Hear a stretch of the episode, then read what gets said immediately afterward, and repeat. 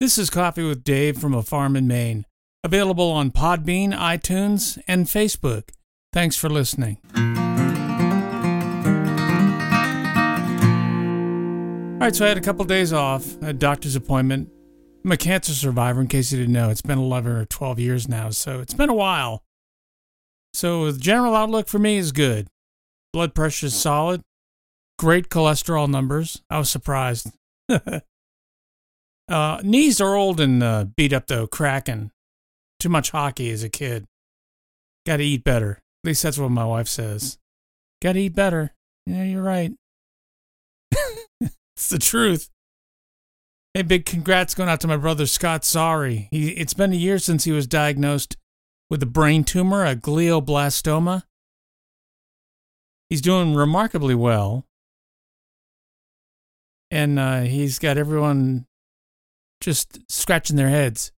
He's doing so well, and he deserves it. He's a great guy. Well, he had uh, a time last night on WCYY. It's 94.3. What's going on right now? It's the big markathon, and Mark Curdo is, I think it's the 10th year for it that he's raising money for the Center for Grieving Children. They're doing six days, 24 hours a day, seven, six days in the week. And you call up and you give him money and he plays your song. I heard everything last night. My buddy Scott was there too, and he sang a couple of songs. One was one that he wrote for his wife, uh, who was then his girlfriend, and the second one was a, a cover song from an artist that he really liked. He did a great job. You can find him on Facebook, Scott Sorry. He's uh, got quite a quite a past musically, and this was the first time. Remember, I sat down having coffee with him one morning, and he said he was in a dark place, and he said, it's really kind of tough for me to sing the way I used to. I mean, this guy would scream sing with a lot of passion and fire.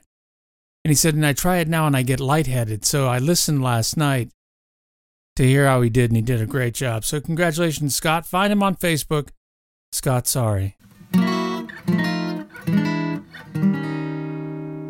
As bad as it pisses me off that, that some able bodied humans park in the, or even too close, to the handicap spots at markets. The next thing on my list is people who park in the fire lane at the shopping center to return a red box CD or to go in to mail something or to go to check their post office box. They put their flashers on and park right under the sign that says no parking fire lane. Hmm. Wonder if it's the flashers that have that magic power. I so want to spit in their windshield when I walk by. Because other people who can't, you know, who are disabled that have to park in a handicap spot and then walk to the post office or actually walk to the red box or walk to the store? Cut it out. If it says no parking, you can't park. Just because you put your flashers on doesn't mean you turn invisible. Moran. this is Coffee with Dave from a farm in Maine.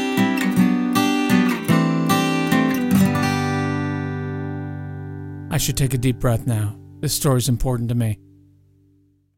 I hope this holiday season for you is uh, about spending less and being more happy. That should be our goal for 2019 to be happy, or at least more pleasant, shouldn't it? How much better would our lives be if we were free from all the stress and anxiety and use words like hello, thank you, please? Yep, I think it'd be much better. So for 2019, be happy, or at least be more pleasant, and the journey's inward, too, by the way. Today's thought confidence without clarity is chaos. Think about that for a little bit. Confidence without clarity is chaos. If you're confident, but you don't know why, you don't know what you're confident about, you don't have that clarity, yeah, that would, that would be kind of chaotic. Goodbye, George Herbert Walker Bush. Goodbye, number 41. Rest in peace with Bar. Hope all is well there, where you are, wherever you are now. And it was interesting seeing the picture of the current presidents, living presidents, sitting together with their significant others, and realizing that George H.W. was probably the last president who, I don't know, who was genuine, who gave, who understood, who listened, who cared more than any of the other imposters we've had and I I don't take that lightly either.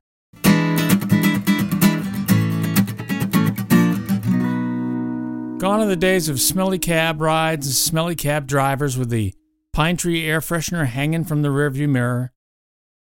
Gone are the long roundabout trips that could cost a fortune. You ain't got to go 500 feet and it takes 10 miles. Say hello to Waymo One, a robotic taxi in Arizona. Only a few people are testing it out. See, you got an app, it's like an Uber or Lyft. You call for a ride, Waymo One shows up without a driver, and away you go. Way- Waymo One's parent company is Alphabet, which is Google. If you recently got booted off of Facebook, you're not alone. What's being uh, discounted as a sort of fluky thing that happened was actually a massive outage. No further word on when it's going to be completely taken care of. Affected a lot of people in England. No pictures of food or funny animals videos to watch for the day. This is Coffee with Dave from a farm in Maine. Thanks so much for being here.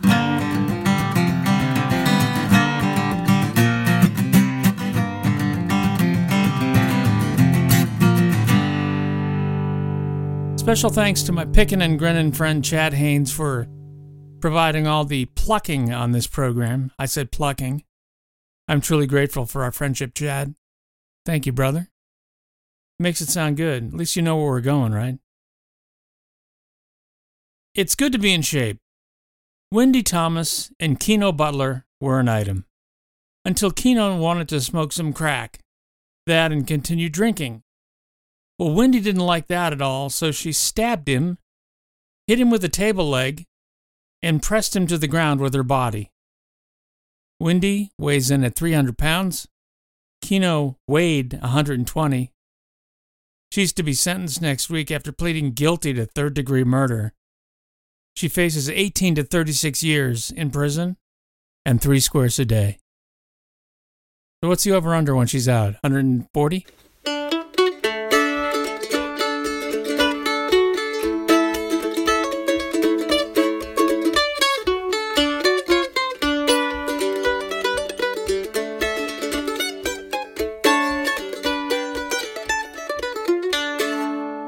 Peaceful, be pleasant, don't be windy. this is Coffee with Dave, available on Podbean, iTunes, SoundCloud, and Facebook. Thanks for hanging out and making it all worthwhile. See ya.